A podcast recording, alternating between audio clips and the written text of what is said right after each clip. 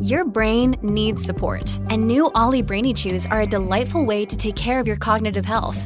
Made with scientifically backed ingredients like Thai ginger, L-theanine, and caffeine, Brainy Chews support healthy brain function and help you find your focus, stay chill, or get energized. Be kind to your mind and get these nootropic chews at olly.com. That's O L L Y.com. These statements have not been evaluated by the Food and Drug Administration. This product is not intended to diagnose, treat, cure, or prevent any disease.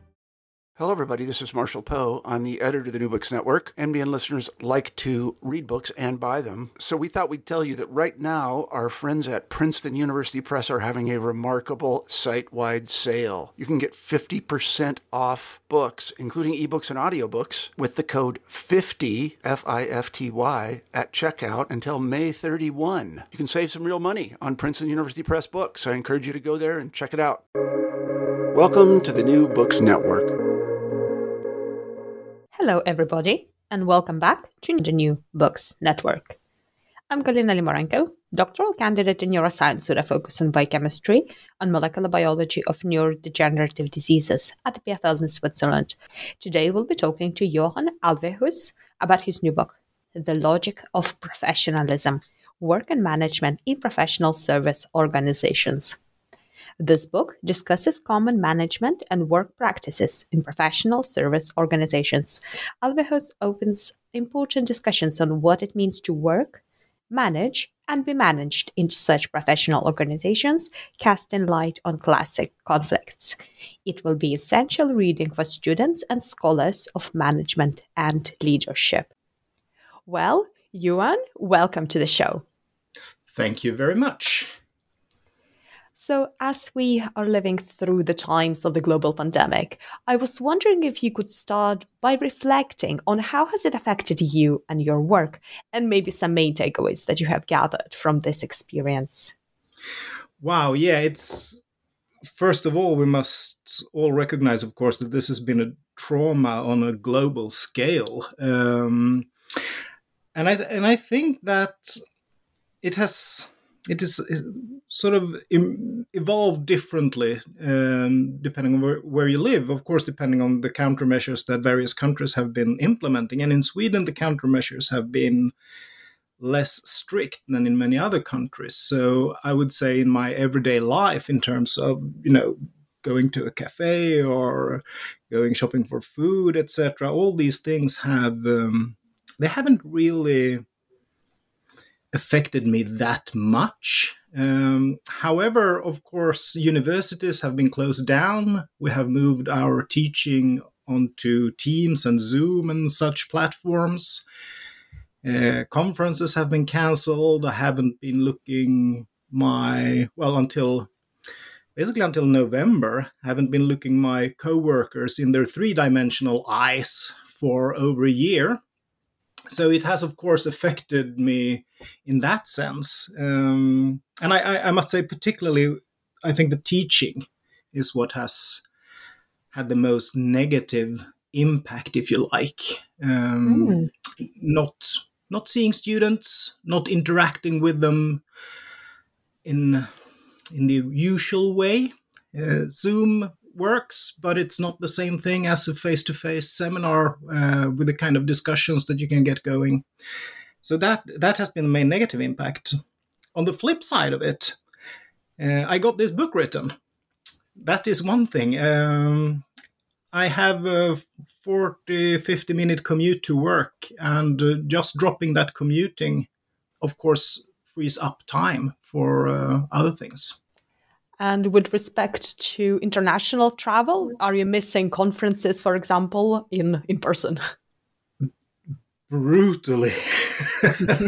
I, I, I, sincerely miss uh, going to conferences. I uh, long to see my international friends uh, catching up, having a cup of coffee, just chatting. I have some colleagues that um, we've we've uh, kept up contact through uh, telephone and uh, other media, uh, but it's not the same thing. And and also these the random interactions that you stumble into, new people with interesting ideas and thoughts, all that of course evaporates when you don't meet face to face, and the the general mix up of people that happens. Oh yeah, for sure. So hopefully we could move on to m- mingling again more safely. yeah, exactly. We we all look forward to that. So could you tell us a, a little bit more about yourself? Well, what is there to say? Born in the early 70s, uh, raised in Sweden, um, growing up in a, the Swedish welfare society, which is, you know, a very secure and um, comfortable part of the world and a comfortable part of history, basically, to grow up in. Uh, so I'm I'm I've been very favored I think, by destiny, if you like.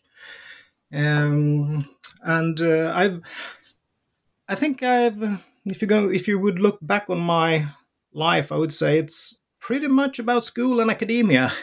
That's mm. that's what I've been focused on to a large extent. Um, yeah. And how did you get interested in the management? I, I'm, I, am sure I'm sure I don't sound like a very interesting person, and possibly I am not an interesting person. Um, but I do hope that I write interesting things. So, how did you get interested in the management? Wow, yeah. I was sort of leaving the basic education in Sweden having absolutely no idea what I was going to do. I had zilch uh, idea about the future. Uh, so I figured, oh, I did know one thing. My father's an engineer, and I didn't want to become an engineer. So I figured, okay, what kind of education can I get that can make facilitate as much as possible? And um, I decided on business administration because I had some inclination towards marketing and advertising. So I thought that might be a good idea. And um, so I started uh, reading business administration at university. And um, once I did that, I found it extremely boring. Uh, but I'm I'm the kind of person who pushes through. So I decided, okay, I'm going to finish this. And so I did. And actually, in my fourth year, I took my, was it the third year? It doesn't matter. I took my first course in organization theory. And then something said click within me. Wow, that was interesting. And then I studied some social psychology, which I found extremely fascinating. And uh, after I'd written my master's thesis, I was offered a PhD position and uh, I took it. So it's sort of, you know, the banana peel strategy uh, when it comes to life and education. I basically slipped on a banana peel and ended up at, uni- at the particular university I did, and um, with a particular uh, kind of courses I read. And um, I just followed along, I guess. I love the way you are speaking so frankly about your academic uh, journey and really shows that we have to be open minded, but also there's uh, we don't know everything, Joey, especially when we're young students on what to choose. No, I think uh, I think that the whole idea about being very rational and having a thought out idea of what you're going to do at a very early age, I actually think it's quite limiting um, because you have you have so little idea of what is out there. I had no idea what research was about until I started my master's thesis. And I if someone had asked me a year earlier about research, I would say would have said first some foul word and then no. Um, but eventually this is this turned out to be, in my view, the best job you could ever have. And so there's, so there's an element of allowing things to happen to you, I think. But of course, you have to combine that, I would guess, with some sort of willingness to grasp opportunities and try things out. And what about your environment? Were there any mentors that really uh, helped you along the way? Well, yeah, that that comes down uh, another an, another one of these slippery banana peel stories actually, because I started my PhD at university uh, and I did a halfway intermediate station, so to speak, in a PhD, a licentiate thesis, and by that time I, I had sort of started to understand how academia worked, and I realized that I'd sort of made a bad choice when it came to my institutional environment and my supervisor. So um, when I went to a conference in uh, Lund, uh, I I met this professor um, who ha- I, I, would written, sorry, I read quite a lot of what he'd written. I was rather impressed by it. He approach theorizing in a way that I could really connect with. And when I was going from, I was leaving the conference, going to the catch, going to t- catch the train, and I just realized, oh, I forgot my bag. So I turned back to the conference, uh, got my bag, and then went towards the t- train station again. And at that moment, I saw this professor coming down the street a pavé street. So you know, his an old bicycle sounds bells ringing basically. Mm. So he's coming down that street, speeding on his bicycle, and I almost in shock shouted, "Mats!" And he what? Turned around and almost crashed into a car. And oh, we started talking because I'd I had met him earlier at, at a PhD course, so I, we were on first name basis. And well, after not almost crashing, uh, we started talking, and you know, we talked for 15, 20, 10, 15 minutes. And during those 10, 15 minutes, we decided that I should switch my PhD studies to his department and he would become my supervisor. So if I hadn't forgotten that bag, I don't know where I would have ended up. That's a great story. I'm glad that he didn't crash. yeah, sometimes I, I, well, I I can I can forget things a lot, but that at that particular occasion, I guess it served me quite well. So your latest book is The Logic of Professionalism: Work and Management in Professional Service Organizations. And could you describe what is it about and how did you come to writing it? Yes, well, um, we all when when we supervise PhD students, for instance, we, we all encourage them to make this elevator pitch. Uh, to you know, taking the elevator two stories, uh, being able to tell about your someone about your project in that time. So, my elevator pitch then for this book is that this is a book about how professionalism is maintained. Because on the one hand, Professional work is understood as something that is independent, it's based on abstract expertise, it depends on deep client knowledge, and professionals value autonomy and are skeptical towards authorities. But on the other hand, we find lots of, I would say, complaints today about the over management of professional work. Sometimes we even talk about deprofessionalization. And many of us working in professional organizations can testify to, the, to this that management is omnipresent. So, on the one hand, we have professionalism as a value being sort of the perfect anti management storm. And on the other hand, we have stories of deprofessionalization. And in my view, these both of these views are correct at the same time. And this book is about how these images both can be true at the same time. And I try in the book to explain why they can coexist. That was a rather long elevator ride, wasn't it? We're at the fifth story now. No, no, no, it's great. so, how did you get inspired to write a whole book about it?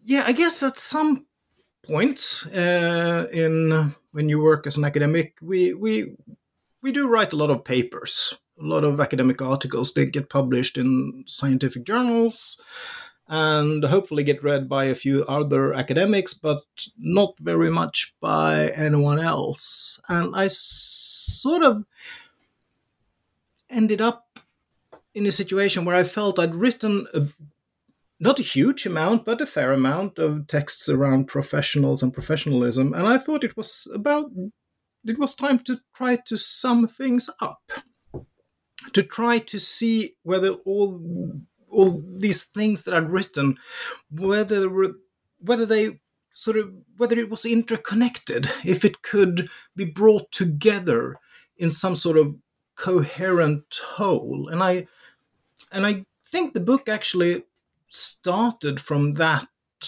thought. The thought of, okay, is there any method to my madness? And whether well, it was or not, I, I will leave that for someone else to judge. okay, let's delve into some of the topics you cover in your book and we'll see whether it all makes sense. yeah, of course it we'll leave it to the audience. so, how would you define what is professionalism? Yeah, that's that's the sort of million dollar question, isn't it? Mm. Um, I would say that if we take the word professional in sort of everyday speak, that that term in itself can mean a lot of things. So we can say that somebody is really good at something, um, so she's a real pro. So that's one way of understanding what professionalism is. It's about being particularly good at something. It could also be that you get paid to do something. So she's a professional football player as opposed to someone who just plays football because it's fun. Sometimes we mean someone who has certain certification. Uh, so she's a medical doctor, hence, she's a professional. And traditionally, you could say that in the sociology of professions, there's a lot of debate of what constitutes a profession. So criteria such as there's a highly autonomous workforce, uh, they apply uh, abstract expert knowledge to client problems, high degree of individual autonomy, um, authority more oriented towards expertise than towards formal uh, hierarchical positions, uh, and possibly then uh, recognized formally through some sort of certification. But the problem here is if you take all these criteria, there are not many professions left, and we are left with a lot of borderline cases. So, take for instance teachers. Yes, abstract knowledge uh, in terms of pedagogy uh, applied to clients, pupils, students. Uh, client oriented, absolutely. Uh, high, seeing expertise as a key form of authority rather than formal position often. But do they control their own knowledge base, which is another common criteria? Well, when it comes to teaching, politicians usually have something to say about the teaching curriculum, so the teachers don't own their knowledge base. Or we can take the example of medical doctors, a classic example of a profession, but they often work in huge bureaucratic organizations, hospitals, where there are, of course, if it's a public health system, you have politicians caring about budgets, for instance. Uh, if it's a privatized system, you will have shareholders caring about budgets and profits, and so on and so forth. So, the problem with the idea of identifying professions as particular groups or specific occupations, I think, is that you end up with all these borderline cases and then saying that this particular occupation, occupation A, they are a profession. If you say that as a researcher, you actually become part of their struggle to become a legitimate profession, to become rec- or to be recognized as a profession. So I prefer, and you uh, use the word professionalism, not professionals. And I prefer the word professionalism. So I see professionalism as as an what is social uh, what social scientists call an ideal type. It's an abstract theoretical model, and we will probably never find any instance of pure professionalism, but we can use this abstract idea about professionalism as sort of a point of comparison. And the at the heart of professionalism to me, and I'm drawing on um, a guy called Eliot Freidson here, the core of professionalism is about the control over the work process. Because Friedson compares professionalism to market and bureaucracy. So the logic of the market is about the consumer. So if we go into a restaurant, we can, as consumers, for ourselves decide whether we like the food or not and whether we want to pay for the food. Well, we'll have to pay for the food after we've had it, but we can decide which restaurant to go to, whether we want to go to a street food place or a high fine dining or whatever. So the customer here is king, basically. In the logic of bureaucracy, the manager decides, and the manager sets the standards for quality. They decide what's good work or not. They decide on the work processes. And this is something we want too uh, at some instances because say the juridical system the legal system we don't want that to be a market we want politicians to be able to decide the laws so that would be one case of where logic of bureaucracy is quite nice and the third logic, as Freidson talks about, that's the logic of professionalism, and that is where the worker controls the work process. And that is useful in some instances where the outcome is very ambiguous. When, when it's difficult for the client to decide whether it was a good service that was delivered or whether it was not. So, say you get, go to the doctor and you get some sort of diagnosis. It's very difficult for you to say whether that was correct or incorrect unless you're a medical doctor yourself. And it's very difficult for someone else to tell that doctor exactly how to go about setting the diagnosis and finding a remedy of sorts for the condition that they might find. So that is a case where we would probably want the workers to have a large degree of control over the process. So that to me is the idea of professionalism. But we can understand then immediately that, okay, the, the in modern society, the situation where the worker by herself is entirely in control is very rare, if at all existing. So the, here comes the no, idea with an ideal type. To which extent, in a certain particular empirical instance, do we find the logic of professionalism being very present, being very salient in comparison to other logics such as market or bureaucracy? This is really interesting. And I was wondering that, um, so as we understand, professions is mostly like discrete entities, like you gave example of medical profession, uh, profession like doctors. But I wonder yeah. if this concept of professionalism can ap- can apply to some of the um, human activities that may have a bit of a fuzzy edges around them, which don't really fit into a specific um, hmm. discrete entity of profession as we understand it. Absolutely, and I think that is that is sort of the point with approaching it from this more uh, more ideal point. Uh, uh, uh, the point of approaching it from this ideal type point of view, because then we can uh, start to ask questions. Take the case of teachers again. Why is it that teachers do not live up to this particular criteria about controlling their own knowledge base? How come teachers do not, in, within their community, are allowed to set the curriculum for students, for instance? And some teachers have more uh, control over this than others. So at university, uh, the university teacher has quite a lot of degree of control over the curriculum. Whereas, at least in Sweden, if you're working as a teacher in high school, your influence of the curriculum is certainly more limited than if you're working at the university.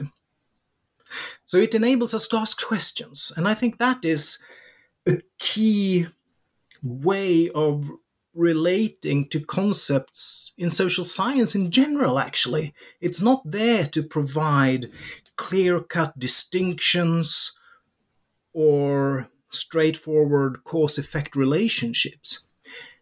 Concepts in the social sciences are more directed towards helping us identifying interesting phenomena in the world around us and ask more informed questions about these phenomena. So, how understanding of these concepts evolved over time, especially as the new professions keep popping up and uh, different uh, human activities? Yeah, this is this is a key issue, I think, in professional professionalism research. Um, it's often argued that we have seen over the last couple of years a process of deprofessionalization, meaning that the professions, whatever they are, then have become more and more dependent on uh, or subject to uh, managerial control, less autonomous than before.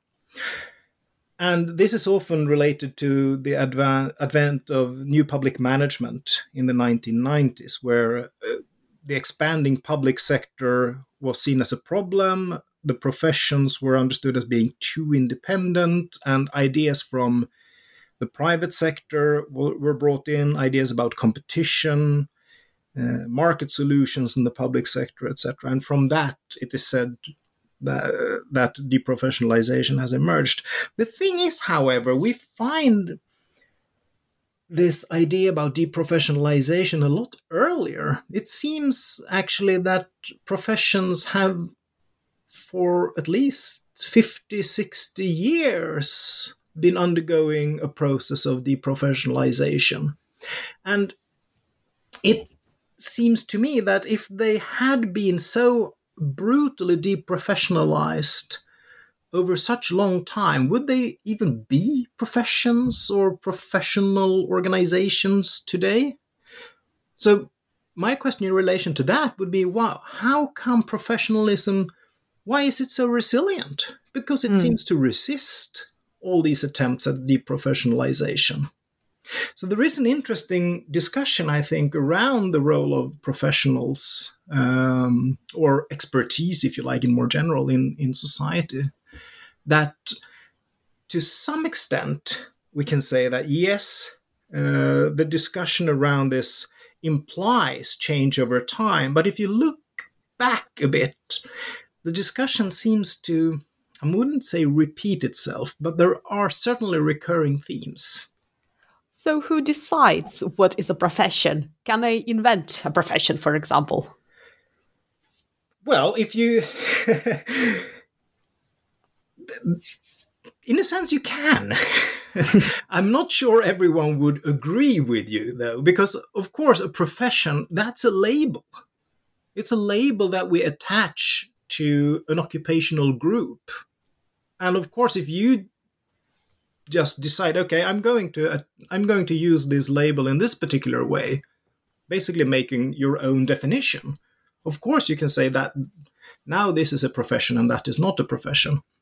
And I think that is that's the problem with saying that professionalism or professionals are a certain specific type of social group that has certain characteristic. Uh, that that only means that what we consider a profession or not a profession that's subject to our definitions. And i think that is the point of using professionalism as an ideal type. There, there's no argument. There will never be a pure logic of professionalism existing in it in in and for itself.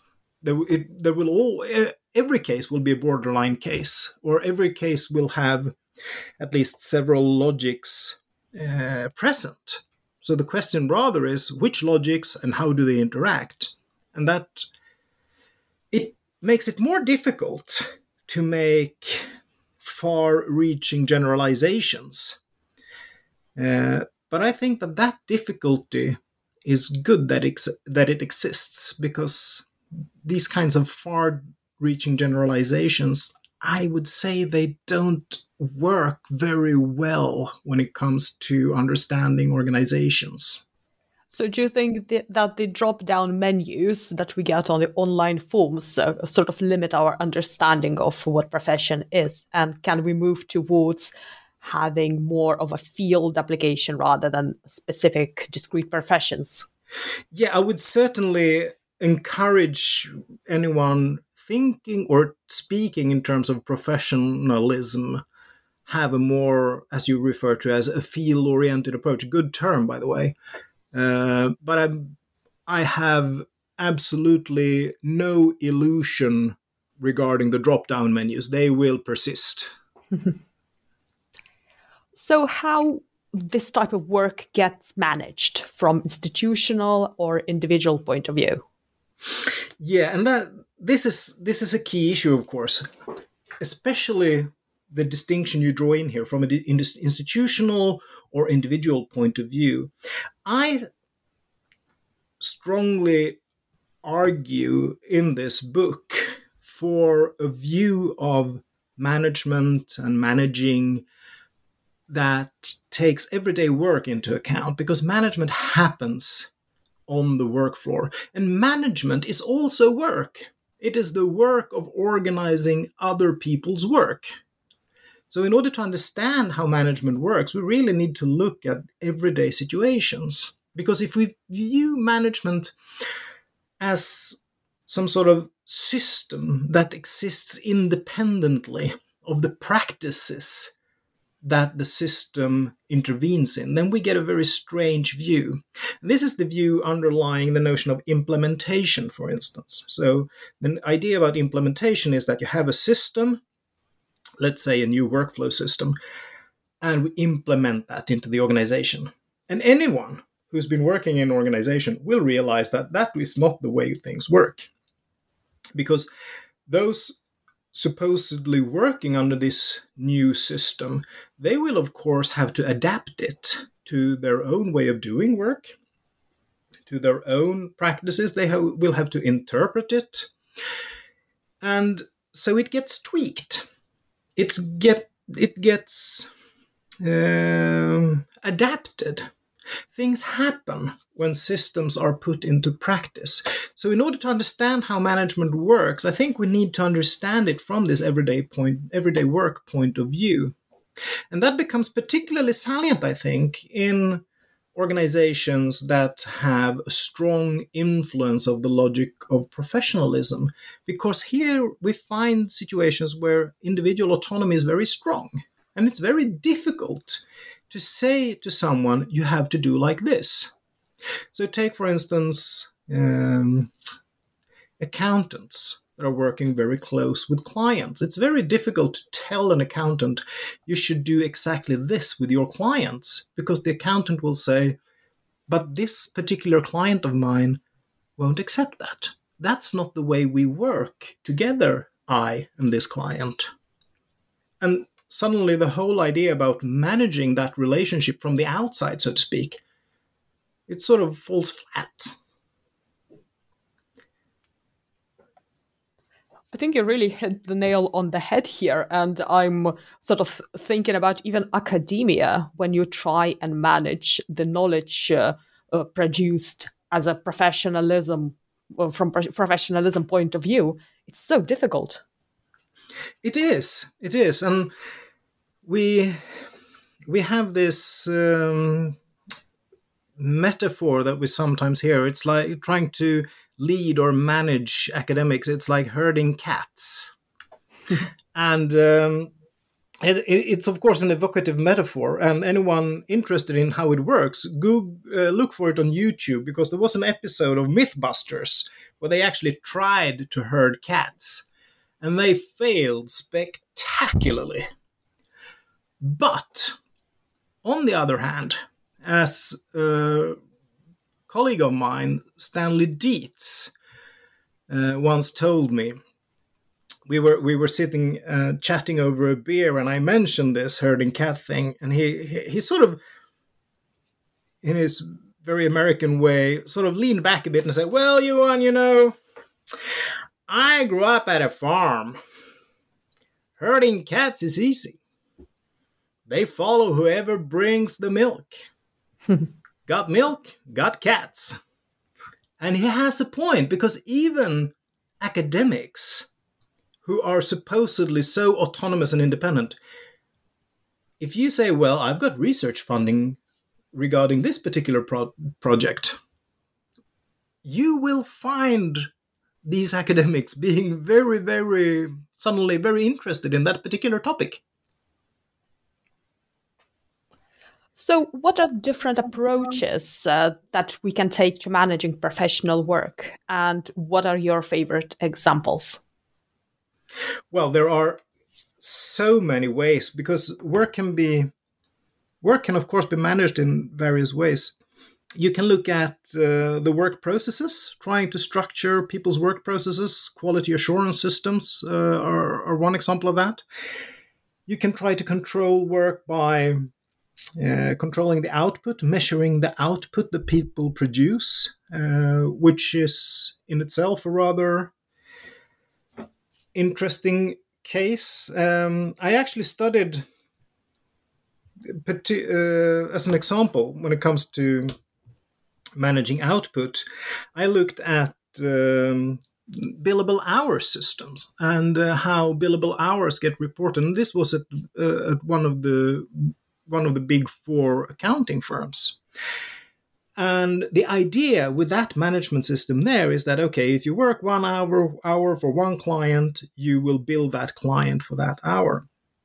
And so so the logic of the system is basically that it's a clockwork operating in the background. Now, that was of course not the case for one thing, it created a constant awareness of what you were doing. So I literally observed these accountants or tax law. It was the tax uh, tax law uh, lawyer department.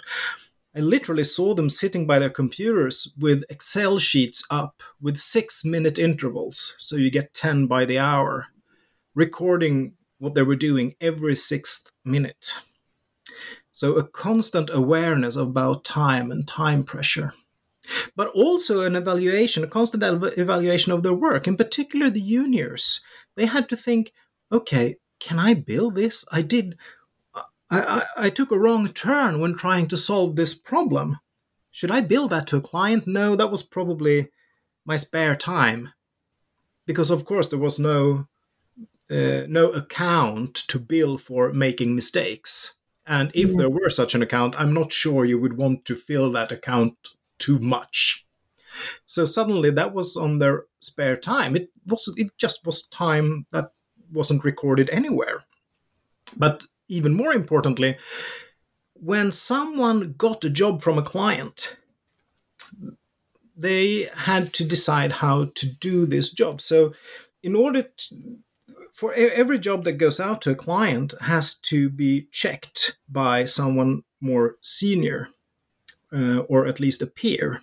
So if I get a job from a client and I look at that job and I think, okay, so I cannot bill the client for more than six hours for this.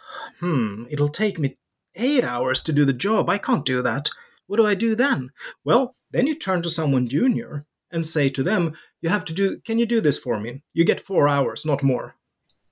And then you get it back. You spend one hour or two hours looking at the junior's job and then send it back to the client billing six hours. But the junior had to do this in four hours. And you realized yourself you couldn't do it in eight hours and probably it took the junior 12 hours. Mm. and the junior could of course say no. But if the junior employee here says no will i turn to that person again no i won't i will turn to the other person who does it in four hours so this became a rather brutal system of exploitation, basically. And from the junior point of view, they saw it as a way of investing in their own future.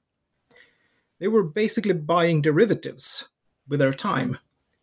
And some of them eventually will become partners, some of them will not become partners, and their investment will be At least if if if not completely lost, at least they will lose quite a bit of it, so to speak. So this I think this illustrates again if we look at the system of billable hours from a systemic point of view, it looks like clockwork. It looks like as if it should work. But when it hits everyday work practices, it's not that clear cut system anymore, anymore. It becomes something that is a part of the uh, struggle for autonomy, struggle for control, and struggle for performing in the workplace. So it became a game playing system rather. And this is why it's so important to not get stuck in descriptions of systems or too overarching uh, descriptions of how does this organization work how does this control system work we really need to get down to these gritty everyday details in order to understand what it actually it is that is going on. So, is hierarchy really an integral part of these systems, or can it be disposed of? I think hierarchy uh, is certainly an integral part of these systems, for good or for bad. Because if we look at how, how does how does professionalism on an individual level develop? How do you learn how to become a professional? Well, one thing is for sure you don't learn it at university. At university, you might get the initial knowledge needed to progress towards professionalism, towards uh, working in a professional organization. But the point with professional organizations often is expert knowledge applied to client work, to client problems, and applied being the key here. At university, we don't have client problems most of the time. Some vocational training does, and that brings us into more of a, again, more of a borderline case. Most cases are borderline anyway, so that's not a huge problem. But the whole the whole idea about professional development is that you need to learn these things. And you do that most of the time through more experienced professionals. So you engage in what's called legitimate peripheral participation. Basically, you start with easier tasks and then eventually you move into the more difficult ones, increasingly building your professional knowledge base, expanding it, deepening it. And there there is automatically a hierarchical relation between more experienced and less experienced or if you like uh, the classic divide between a master and apprentice. And that division is useful. That hierarchy is very useful because it creates a it, when it works it creates a really good learning environment of course on the other hand as always, it's something that can be ex- exploited, as in my example with the billable hour systems. Strong uh, elements of exploitation there. So, as so many things, these are double edged swords. There's a good side and a bad side to it. And what are your thoughts on uh, some of the more experimental approaches to management of uh, professional work? For example, having distributed hierarchy or a pay grade system of the equal pay from janitor to CEO, for example? Yeah, I think experiments in equal pay and um, uh, pay ladders, for instance, for professionals, we don't have individualized salaries, uh, but you follow a formal formal increase by seniority. I think these these are really interesting experiences. Uh, experiments. I don't know mu- enough about them to have a distinct opinion of how they work because again I would I have not seen studies taking them to the to the shop floor so to speak.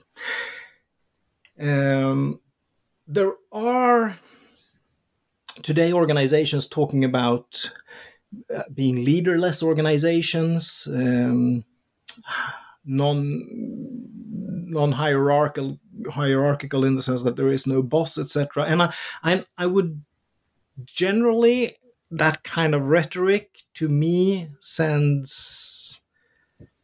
I see a red warning flag Mm. a lot of the time because if you again start looking at them in more detail, I think you will find that there are hierarchies, there are power relationships, because formal hierarchy is but one part of hierarchy. Organizations are social systems, and social systems always have elements of hierarchy to them. And as much as people like to abhor bureaucracy and say bureaucracy is all bad, there's a point to bureaucracy in the sense that bureaucracy is a system based on rules and regulations. And now I am not talking about bureaucracy in the sense of an ad- administrative mess. When we complain about bureaucracy in general, we tend to think about bureaucracy as uh, administrative hassle. Uh, but bureaucracy, in again ideal type form, is a system where the organi- an organization is based on a set of rules, agreed upon rules. Agreed upon rules are rules that can be negotiated. They are rules that are explicit that we can talk about. And therefore, bureaucracy has to it elements of transparency and negotiation, which make them more open to questioning. If we imagine that social system, if we take away the bureaucratic aspect, we are left with interpersonal politics. We are left with a situation where personal relations will matter a lot more. And I'm not entirely sure that that's only a gain. Yeah, that's for sure a key point. So, what else should be addressed and improved in this field? To improve in this field of managing professional service organizations? Well, that is the second million dollar question, I guess. um, I'm not sure I would want to say uh, how, or I'm very sure that I would not want to say how to manage professional service organizations. Uh, I think that we need to find more clever ways of discussing and approaching the way organizations are managed. And I think that largely will have to rely upon dialogue in each and every local instance. And some would call this an increased corporate democracy, and I would not disagree with that label. But I think that suggesting generic solutions it's not a very productive way forward.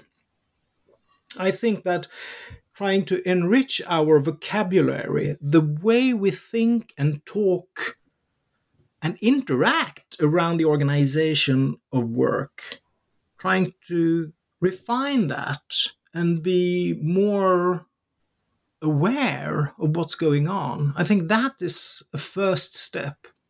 And the second step is to apply that in dialogue between uh, managers, non managers, um, managers and other stakeholders, non managers and other stakeholders, and so on and so forth.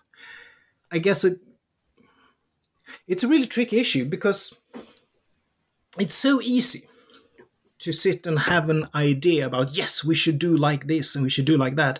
But suggesting ideas in that way basically throws us back into naive generic solutions.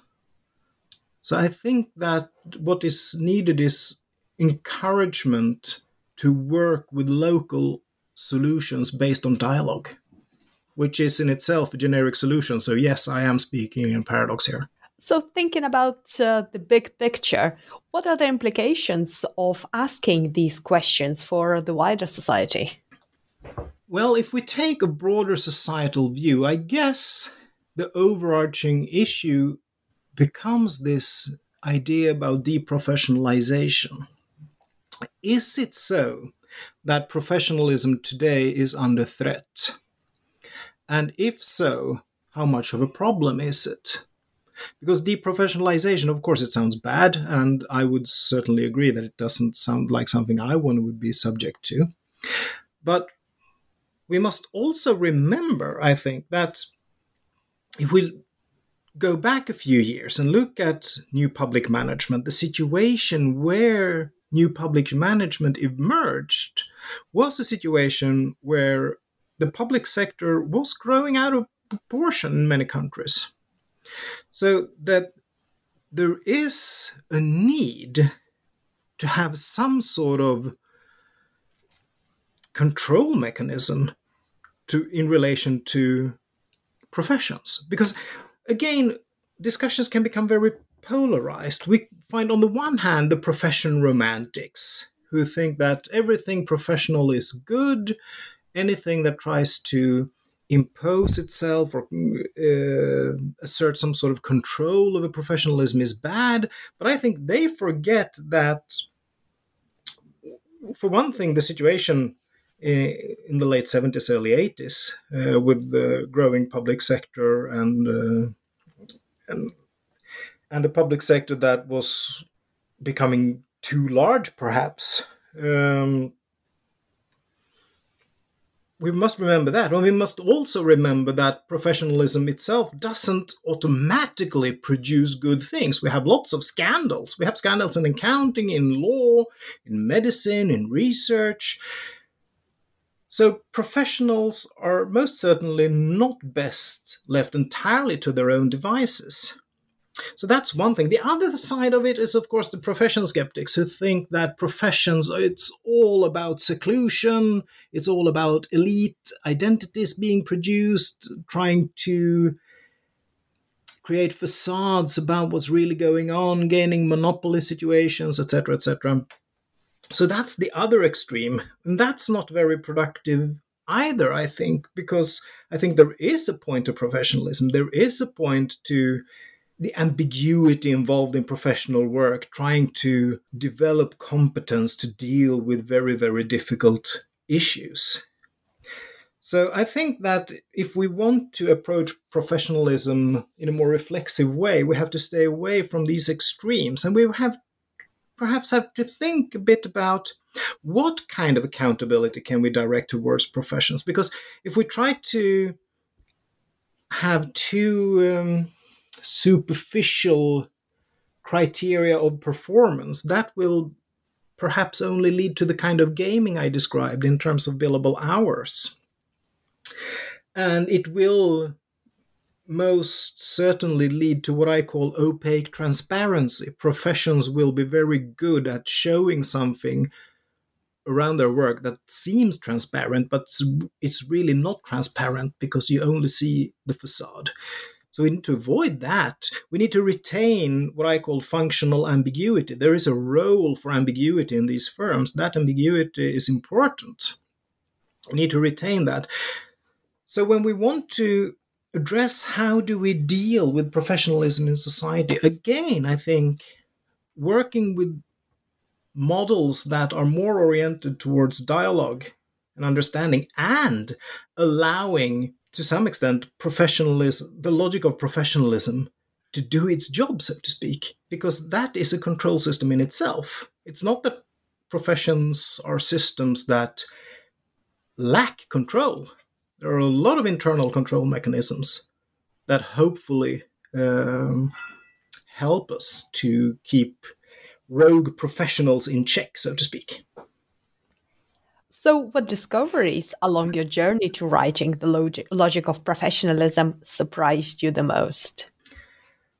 Ooh, that's a tricky question. Surprised me. I think what surprised me was the way I relate started to relating to these theories myself actually um, because I can feel myself, if I look back in the way I've been thinking around professionalism, I can I can see myself hovering between these two extremes that I just mentioned: the profession romantics on on the one hand, profession skepticism on the other hand. And to me, I wouldn't say that I'm trying to resolve this conflict in any way, but I think for my own part at least, I find I have I have found a way of reconciling this tension, of understanding in more detail how the mechanisms underlying this tension, how they work. So the key ideas that I come up with in the book that I just mentioned, functional ambiguity and opaque transparency, they are derivatives of writing the book, actually. They are ideas that emerged in writing. So, so perhaps in a sense, uh, the proper answer to your question is I was surprised that I was actually surprised.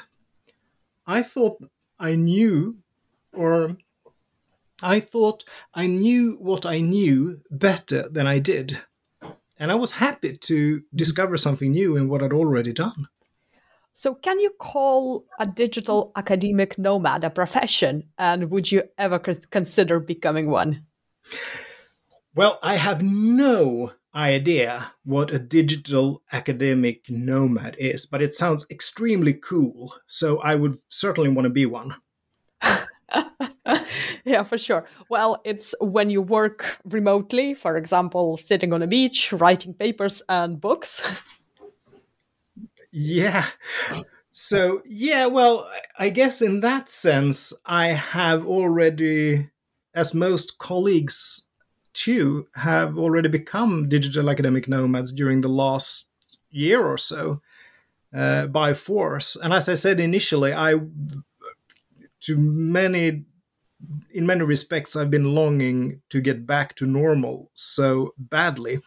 But when you put it in that way, lying on the beach and writing papers, if we can just remove the writing papers bit, it sounds like a perfect life.